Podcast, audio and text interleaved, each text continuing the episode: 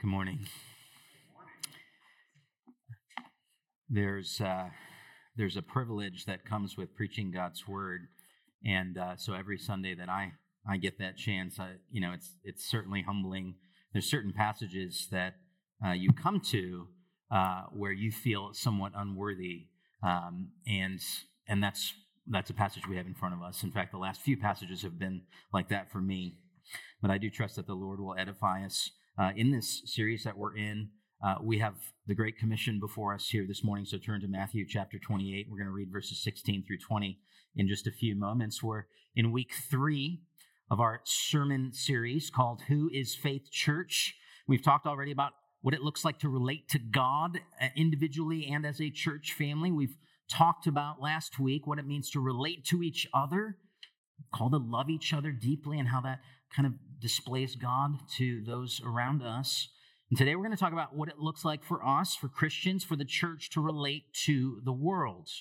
What is the mission of the church? I want to allow that question to kind of linger in your minds and hearts for a minute, and at least internally and maybe in your notes, I want you to jot down what would your response to that question be? What is the mission of the church? Today, Christians offer up a host of different answers. You might say, well, glorifying God, or loving people, or doing social justice, uh, or kind of kingdom work in general. There was a time when mission referred to Christians being sent out cross culturally to convert non Christians and plant churches. But, friends, now mission is understood to be much broader. And so environmental stewardship is mission, and community renewal is mission, and blessing our neighbors is mission. Now, all of these things, I hope you and I would say these are good things. Christians need to be involved in these things. But is this, are these things the mission of the church? Stephen Neill says, if everything is mission, nothing is mission. Interesting. Now, why is he saying this? Well, mission implies being sent, and it implies being given a particular task. I put out my Michigan flag yesterday as college football season started, you know, and I'm sure some of you are doing the same, different colors, different schools. College football teams for the last several weeks, they've been working really hard. They're sent to the football field with a particular task this fall, which is to win games, to win championships, right? Ethan Hunt from Mission Impossible is sent to do a particular mission if he chooses to accept. John Stott, the great evangelical, helpfully argues that the mission of the church is not everything the church does, nor is it everything individual Christians do. Rather, it is everything the church is sent into the world to do. I think that's right. Individual Christians are called to do a host of things, right? We, we're called to work faithfully at your, you know, our jobs and take care of our lawns and feed our kids and love our spouses and fight for justice in our region and so forth. But local churches have a specific, narrow mandate given to us by the Lord. There's a distinction between the church as institution and the church in terms of made up of individual Christians. The church is an institution, the local church is called to a narrower mission than individual Christians. that's what we're going to talk about today. What is the mission of Faith Church? We are worshiping people, we are loving people, we are also a disciple making people. I want you to look at your bulletin. Flip open your bulletin if you have that. You'll see. I think it's on the right side on the back page. You'll see the mission of Faith Church. And I was supposed to bring up a bulletin so I can read it to you, but I don't have it. But I'm the lead pastor, so you think I'd know it. the mission of Faith Church is to do what? Somebody say it. Oh, here we go. Thanks, brother. Trying to help help out a brother. I like that. The mission of Faith Church is to make more and better disciples here and around the world. That's a really good summary, I think, of what we are called to do.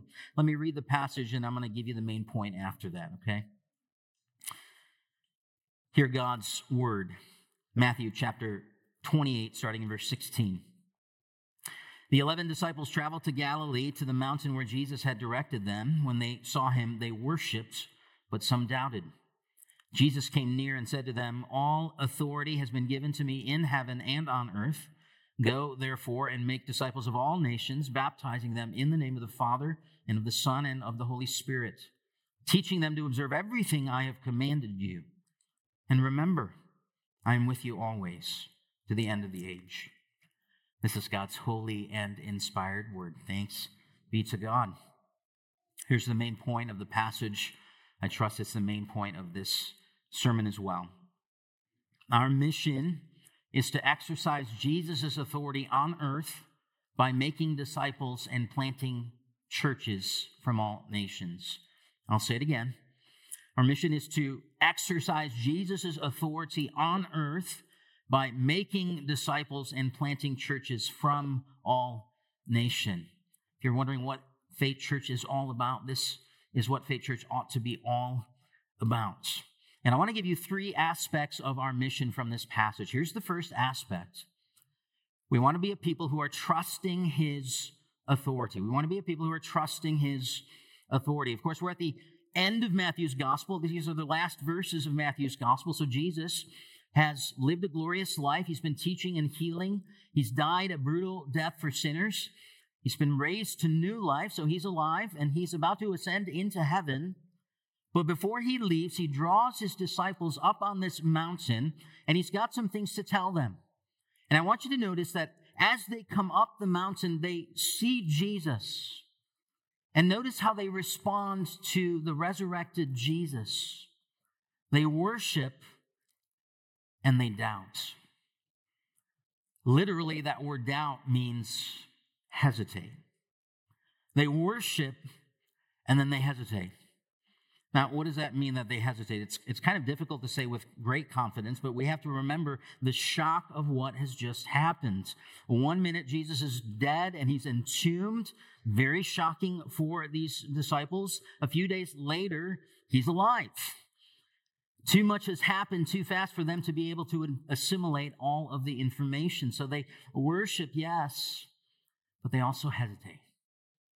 I love the description of verse 18. Jesus came near and said to them, Jesus saw them from perhaps a short distance. He could see their faces, but he could also read their hearts. And he saw the mixed emotions the desire to worship, yes, but also the temptation to fear.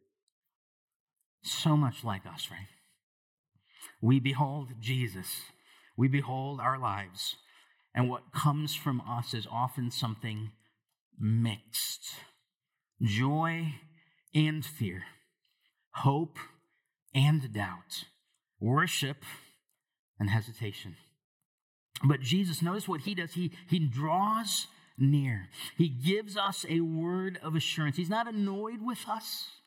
He's not irritated with our mixed emotions. He works with those of us who have incomplete, immature faith. And for these disciples, his word of assurance, notice in verse 18, is this All authority has been given to me in heaven and on earth. Now, wait a second. I thought Jesus was the Son of God, right? Hasn't he always had supreme authority as the second person of the Godhead? Well, yes, but he veiled that authority before the resurrection. Uh, but since the resurrection, things are different. Listen to Romans chapter 1, verse 4. Paul says, Jesus was declared to be the Son of God in power by his resurrection. And so Jesus' authority is now more public post resurrection. It encompasses a wider sphere, not only heaven, but now earth. This reminds me of the passage that Karen read just a few minutes ago, Daniel's vision in chapter 7. There came one like the Son of Man, and he came to the Ancient of Days. That's God the Father. And to him and to this Son of Man was given dominion and glory and a kingdom that, now hear me, all peoples, nations, and languages should, should serve him. And his dominion is an everlasting dominion which shall not pass away. Friends, this is just stunning, isn't it? Maybe for you and me, the cosmic authority of Jesus is just kind of second nature to us. We can casually sing and clap He's got the whole world in his hands. And then we kind of roll over and think, okay, are the Bengals playing today? But, friends, do we stop and ponder deeply what we've just sang this morning. The mind numbing, heart warming notion that this Jesus has all encompassing, irreversible, irresistible authority. And his kingship is not only everlasting, but it is utterly benevolent. We serve an eternal king, but he's also a good king. Wow. I want you to notice that this is really a word of assurance for these disciples and for us today. How so? Well, they've got a big time mission, don't they? It's no small thing, as we will soon see. It's quite overwhelming, in fact. And why is this mission important? How are they going to accomplish this mission? They need to have this vision of Jesus having all authority over not just heaven, but also earth, the place that they are. And so when Jesus says, I have all authority, it's not just a statement of fact, friends, it's a statement of worship. He's after more subjects, he's after more worshipers. I want you to listen to John Piper. Missions exists because worship doesn't. Worship is ultimate, not missions, because God is ultimate, not man. When this age is over and the countless millions of the redeemed fall on their faces before the throne of God, missions will be no more. It is a temporary necessity, but worship abides forever. So when the disciples say, uh, I'm sorry, when Jesus says to his disciples, I have all authority, just before he says, make disciples, what he's saying is, I want more subjects. I want more worshipers. So, friends, worship is the goal of missions. But I also want you to see that worship is the means of missions as well. You know, this statement, I have authority, I have all authority, would be deeply encouraging to these disciples. It would, it would give them great confidence as they go out to find more subjects and more worshipers. Worship fuels us as we're on mission. Well, how so? Well, let me kind of unpack this for you a little bit. So I want you to listen closely. If Jesus has all authority, then he knows precisely who are his sheep.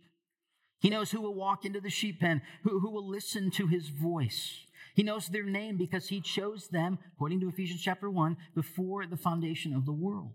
Now, we don't know. We don't know those names, but King Jesus, who has all authority, he knows.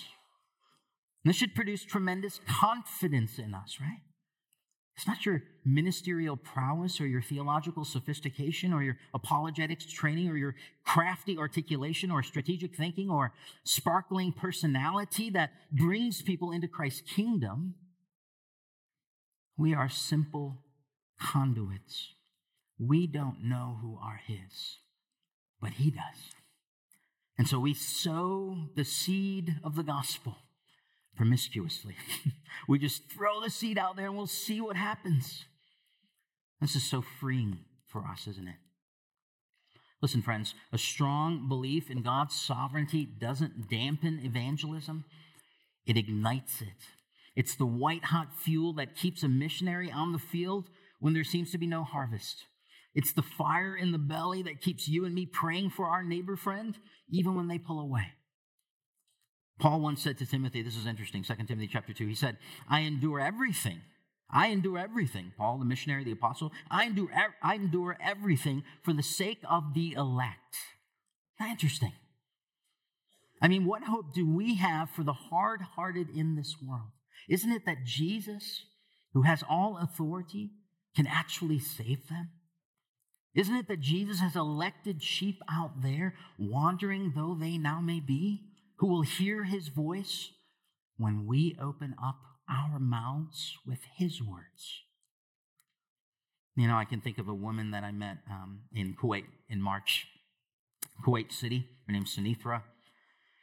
She tells a story about herself and her family and all these other Christians in Kuwait City who, for many, many years, are just kind of wandering around trying to trying to find a church that's going to preach the gospel. And they were running into all these churches that were not proclaiming Christ and opening up God's word. And they're kind of, they have all these different agendas. And they're trying to hear uh, Jesus' voice. One of our missionaries, Blaine Boyd, planted a church there, as you probably know. And, and Sunithra, she told me this after the worship service. She said, When Blaine came, we gathered around the word. we began to hear the voice of Jesus the shepherd, and God began to build his church. Why would Blaine take his young family, his two little kids, over to Kuwait City? How can you and I here in the U.S. keep going as, as this country seems to be pressing in against Christians at times and, and kind of, you know, really making things difficult, especially as we get into issues of morality and ethics? How can we keep on going? Well, we trust that Jesus is King. That's how. And so we speak his words on his behalf, seeking out the sheep who will hear him. That's the first thing I want to point out to you is we want to trust his authority. The second thing I want to point out, I'm going to spend the bulk of our time on this point. We want to obey his call. We want to obey his call. Let's look at verses 19 and 20. Jesus says, Go, therefore, in light of my authority, go and make disciples of all nations, baptizing them in the name of the Father and the Son and of the Holy Spirit, teaching them to observe everything I have commanded you. So here we are, right at the heart of the Great Commission. You've probably heard this before if you've maybe grown up in the church. And I want to look at this passage kind of at two levels first, zoomed in and then zoomed out. So we're going to start by looking at the granular. We're going to back up a little bit and look at the big picture. Okay? Now, if you study this passage, you probably heard that the main verb, the main command is make disciples. So if you got a little pencil, you can, you know, underline in your Bibles that command or circle it. Go therefore and make disciples of all nations. And surrounding this main exhortation are three participles. First one's going, and then you'll see baptizing, and the third one is teaching. And those three participles explain what making disciples means. And so it's essentially saying, Jesus is saying, we make disciples by going, by baptizing, and by teaching. You know, so often when you hear Great Commission ser- uh, sermons, the emphasis is on one of those to the detriment of the others. So it's the go to the world sermon, or it's the baptize and evangelize sermon, or it's the hey, don't forget to teach them to obey sermon. And those are all good sermons. you know, we need to hear those sermons. But Jesus has something more overarching in mind. He says, make disciples. That's primarily what he's interested in. He has all authority and he wants more kingdom subjects. He has some particular people in mind already. He just needs his disciples and us today to go get them. What is a disciple? Let's define that quickly. It's a follower of Jesus, a regenerated Christian, one of his sheep. So, what then does it mean to make disciples? It means very simply to help someone become a disciple of Jesus and to help someone grow as a disciple of Jesus. Does that make sense? Okay, what does it mean to make disciples? It means to help someone become a disciple, come on into the sheep pen, and then grow up as a disciple. Okay? It involves, in other words, both evangelism as well as discipleship. Those are two halves of disciple making.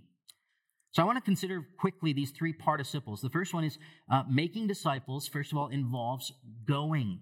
Going. This is the idea of breaking new spiritual ground. So for these disciples, they had a whole wide world in front of them. It would be no good if they just kind of, you know, circled the wagons in Jerusalem. Now, where would they go? Well, we learn in Acts chapter 1, they would start in Jerusalem and then Judea, which is kind of like Ohio and, you know, Cincinnati and then Ohio, and then Samaria, which is a bunch of weirdos up up north, you know, so that, that state up north, you know, you got to go up there too. And then also to the ends of the Roman world. And notice Jesus says, make disciples of every nation. One scholar called this audacious internationalism. Jesus is predicting that Christianity would be a worldwide religion, and indeed it is. Jesus has made the world his parish. So for us today, this means we should be interested in seeing the gospel penetrate new unreached ethnic groups. Those are particular people groups with little or no access to the gospel. And most kind of experts, missiologists say there are about 5,000 unreached people groups right now. That number kind of shifts, as you would imagine. So, of the 8 billion people of our planet, about 3 billion of them live within an unreached people group. So, friends, the job is not done, is it? The world will not merely come to us like the Magi came to Jesus. We are to take this mission forward. Any church that is worth its salt and light is a missions giving, mission sending, missions praying, and oh, for a thousand tongues singing church. And thankfully, I can say, Faith Church, that's who we are. I'm so grateful for that. But listen, friends, we can also grow in this manner. And so I want you to be thinking about that. Be thankful to the Lord for how He has shaped Faith Church around this Great Commission. There are ways that we can grow as well. Now, going might mean literally going overseas or supporting efforts to go overseas. It also might mean crossing the street and talking to your non Christian neighbor. It might mean crossing the comfort barrier and sharing the gospel boldly with an office mate or even your dad. So, go means something for missionaries, certainly, but I think this means something for all Christians. Jesus' kingdom grows not only through the geographical expansion of the nations, but through the chronological expansions of the generations. So we must be concerned about pressing the gospel, proclaiming Christ, calling for new disciples from every ethnic group. But we also must be concerned about pressing the gospel, pleading with people, calling for new disciples from every generation within every nation. This means really practically, this should give dignity to the things that are right in front of you. Who am I talking about? I'm talking about your kids. I'm talking about your grandkids. I'm talking about Gen Z. It is extremely strategic for us to be thoughtful about how we can reach the next generation. And some, some of those folks are right in your own homes. You know, it's interesting what keeps us from going whether that's overseas or across the street or across the living room. What keeps us from going, I'm going to say, are two C words. Okay, two C words. You're taking notes, you can write these two words down. The first one is complacency, and the other word is comfort. Complacency and comfort. We're complacent because we don't just recognize the urgency of our mission. And we've grown so accustomed to the creature comforts and kind of nice salaries and vacations that we enjoy. And by the way, God grants us these things. He's a good God. He wants us to enjoy these things. And yet we've often, often been lulled to sleep as we kind of walk through the humdrum of our daily lives. Have we forgotten, friends, that there are billions of people who need to know the Lord? Have we forgotten about the Kham Tibetan people on the western side of China who you know, they, they, they're, they're scaling mountains and they have very little access to the gospel. They are an unreached people group.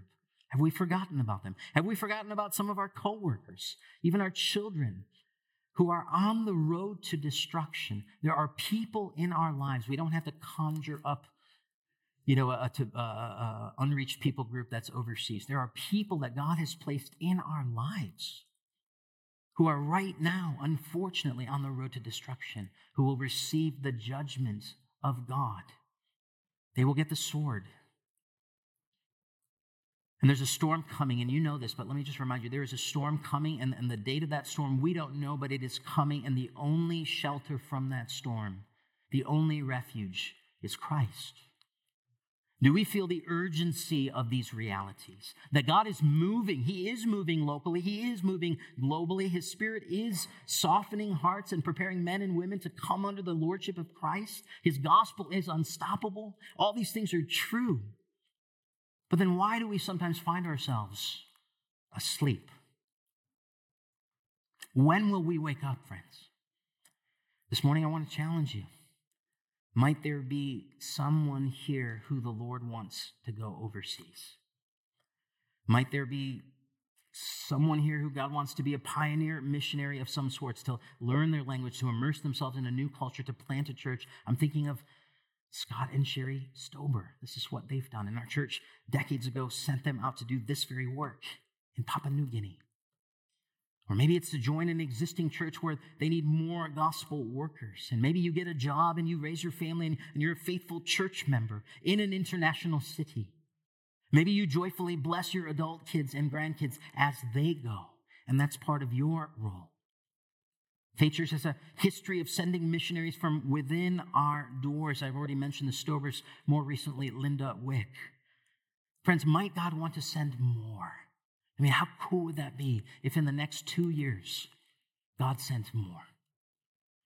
Listen, friends, we have connections in East Asia. We have connections in other places. I've got friends who are pastoring right now churches in Abu Dhabi and Dubai, pastoring churches where 60 plus nations are represented, churches that are made up of the nations who are seeking to make disciples from all the nations. As, as these transient people come into Dubai and, and, and they're discipled and they hear the gospel, and then they're sent back into their countries five years later.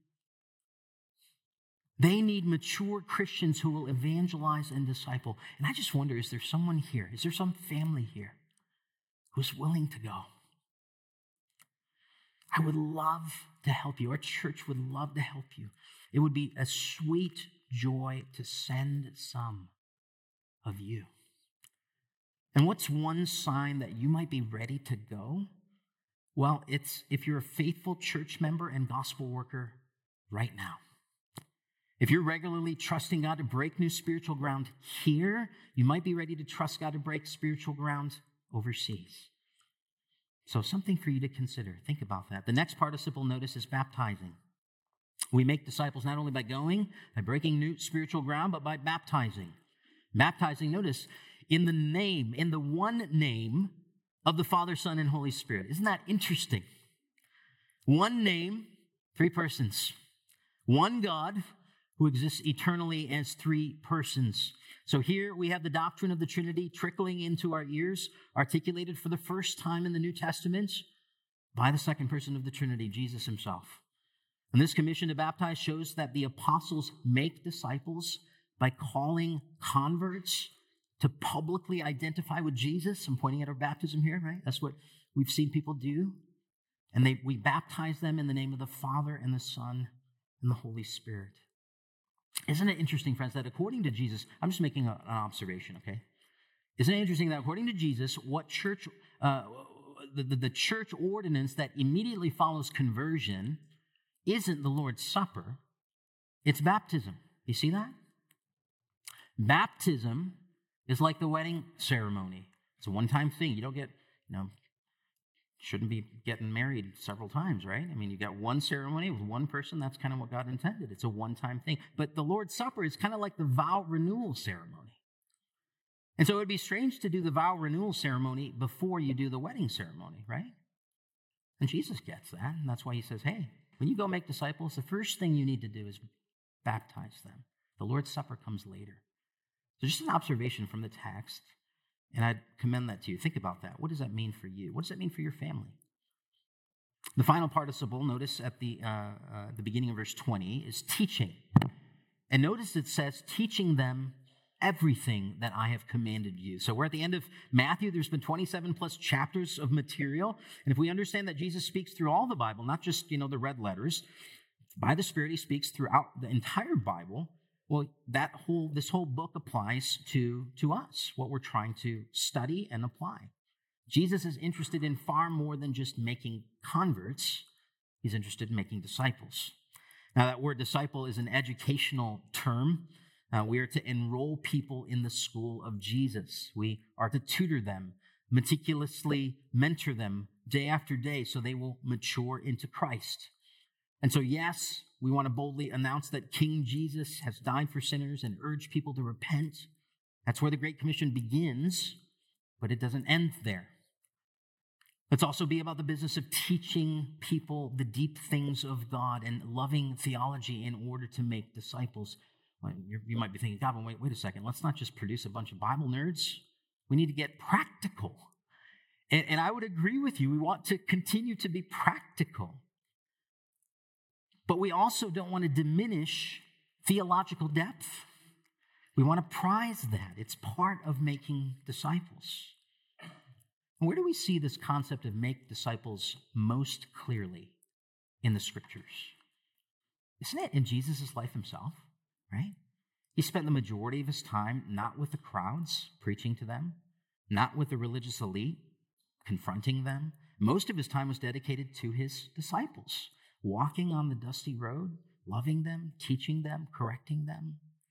That, friends, is our vision for disciple making.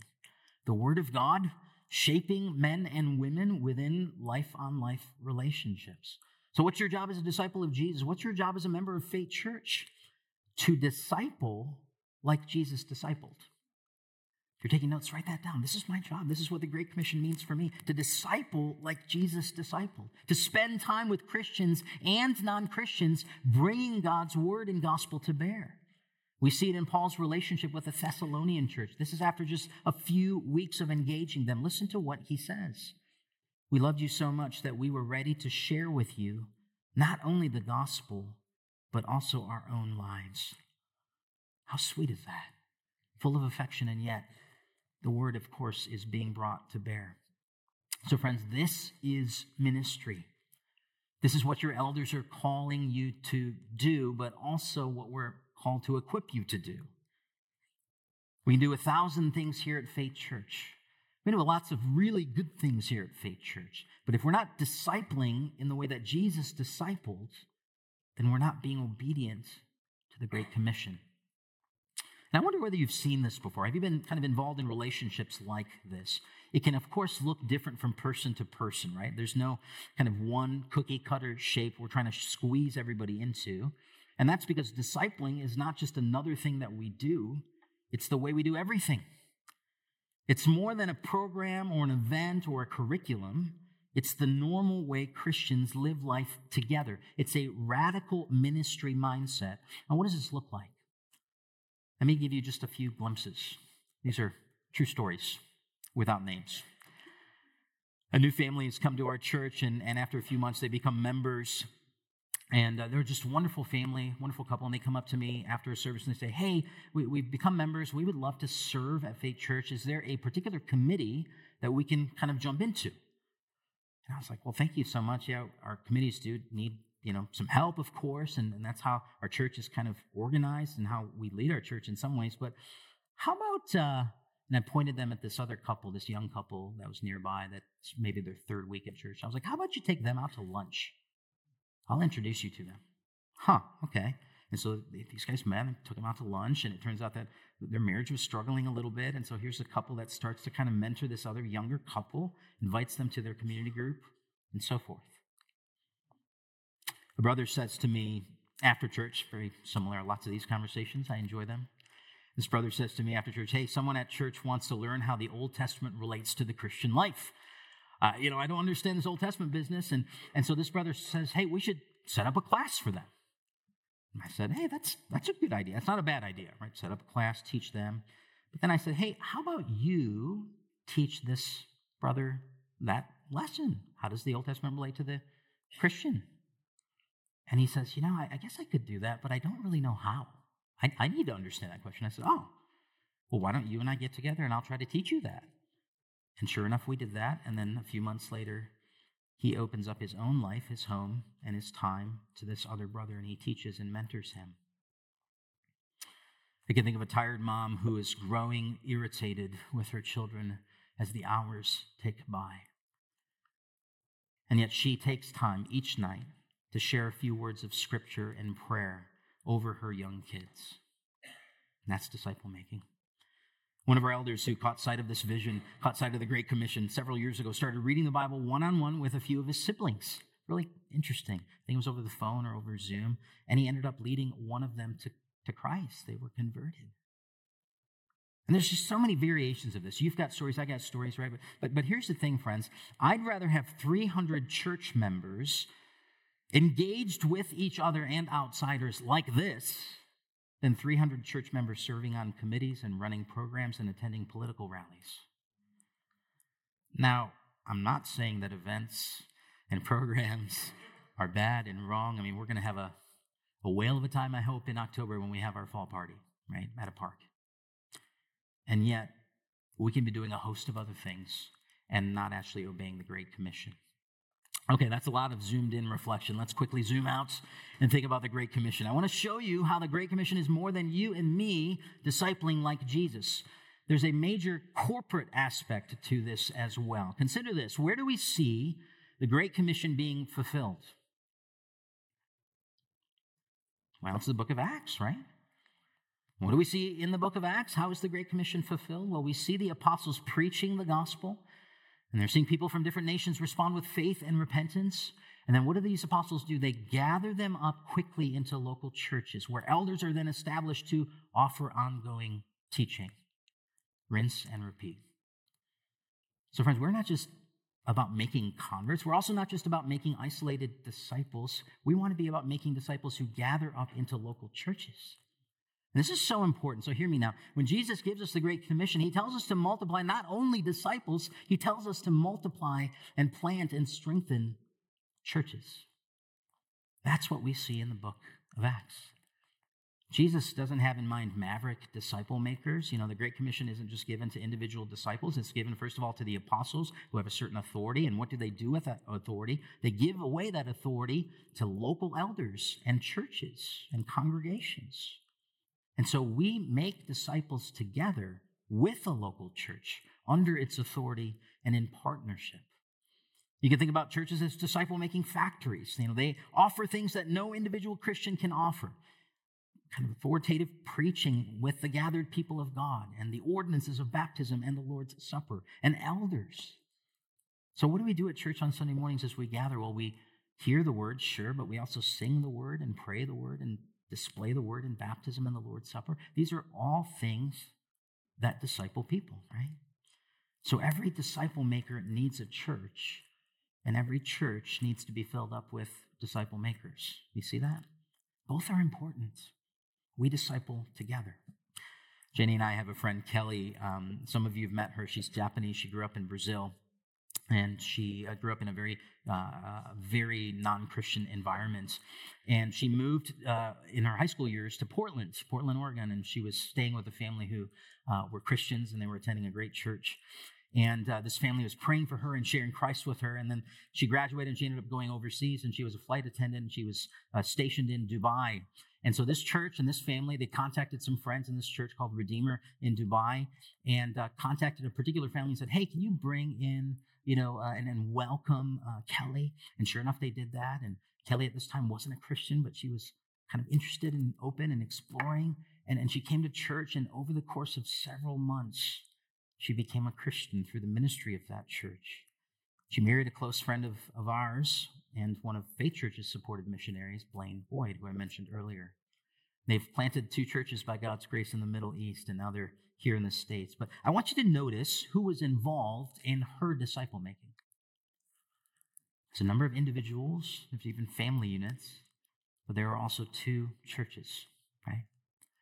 And so interesting, it's come full circle as, as disciples themselves, as disciples have caught sight of the Great Commission, they are doing the work now of making disciples and planting churches.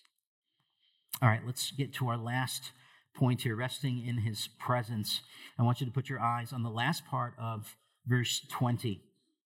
And Jesus says, And remember, I'm with you always to the end of the age. So, what is the mission of Faith Church? Jesus has called us to exercise his authority by multiplying disciples, but also churches. Now, I don't know about you as you kind of come to the end of this sermon, somewhat end. I got a couple more minutes. Give me a couple minutes here. As we come to the end of this sermon, I, I wonder whether you find this task daunting. I certainly do when I think about this. I mean, we're, we're so busy, each of us, right? And sometimes we can barely get through diapers and emails. You know, okay, I can go to church, but Jesus wants me to disciple someone? Now, what if I don't know how to do that? How do I start moving towards people intentionally? These are all really good questions. And we're not going to fully get into that, um, but I would recommend two books to you. Okay, one book is called Discipling by Mark Dever. It's a little blue book. And the other book is called The Trellis and the Vine by Tony Payne and Colin Marshall. And that'll kind of help you, I think, just in a practical way to figure out what does it look like for me to take the next step as I'm trying to obey the Great Commission. But I want to point out how Jesus closes here. Notice what he says. He says, I am with you always to the end of um, to the end of the age. So, friends, I want you to think about this because this is really this is really powerful.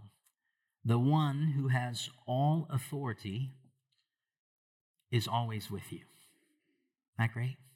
The one who has all authority, there's no authority that's higher than Jesus's. If you're a Christian, he is always with you. Jesus knows that we are hesitant, just like his disciples are. We are fearful, we're inadequate, we feel weak. Sometimes we're unattractive to the world, but Jesus is with us. Always. Up until the very second that the last saint from the last ethnic group in the last generation enters the kingdom of God, Jesus will be with his disciple making people. So I want you to take comfort in this. When our efforts are being rejected, when there's persecution, when our evangelism is not being received well, Jesus is with us. He will help us. If we pray, if we lean into his presence, we learn to abide in Christ, we can continue together to go after the Great Commission. Let me close by telling you about a church that did this. And I've shared this story, but it's been maybe maybe four years now. About 160 years ago, a church in Chicago had a passion for making disciples. And I would imagine that their members had a personal ministry inside and outside the church, and they had these thick relationships where the gospel was presented and the scriptures were taught. People started coming to know Jesus and getting baptized within their doors, and people in this church started actively teaching those young converts. And men and women were growing, and then they were growing spiritually and, and, and eager to help others grow spiritually. And guess what? Well, that church heard about this little country on the other side of the world that had no Christian presence, no gospel church. And they decided to send some of their best gospel workers on a boat across the ocean. Historians say it was a dangerous voyage. 50% perhaps of those who stepped onto that boat would die of sickness either as they traveled or when they got ashore. So only half would survive. But these gospel workers, because they were committed to spreading the fame of Jesus, because they believed in the authority of Jesus, they stepped onto that boat. They arrived in this little country filled with Hindu villages, and their aim was to share Christ and plant churches. And over the course of decades, hundreds came to know Jesus and were gathered into these little village churches. And in those villages, some of my relatives were converted. So this is five generations ago, and it began a legacy of faith that continues, of course, to this day. I am here as a disciple of Jesus because what God planned through Jesus actually worked. And friends, and friends, I want you to hear this. If you're a Christian, it's worked for you too. There's a long line of faithful men and women and churches who passed the gospel one by one down through history. And in that line, as it expands like a web in different directions, in that line is you. You know, centuries ago, ages ago, Abraham saw a sky that would be filled with stars, and God would say to him, You're going to have that many spiritual descendants. If you're a Christian here this morning, you are one of those stars, marked by the grace of God and the faithfulness of a few. You see, God's strategy works. And I wonder, I wonder, how will that line that has stretched out to us, how will that line stretch out from you and from me and from Faith Church? Who will come to know Jesus through our gospel work? Who will we pass the faith on to? What churches will be planted? What churches will be strengthened as a result of our investments? Our mission is to joyfully exercise the authority of Jesus by multiplying disciples in churches here in the U.S., but also abroad. So, brothers and sisters, how are you going to be involved with this? Let's take a moment now to silently ponder this passage and message.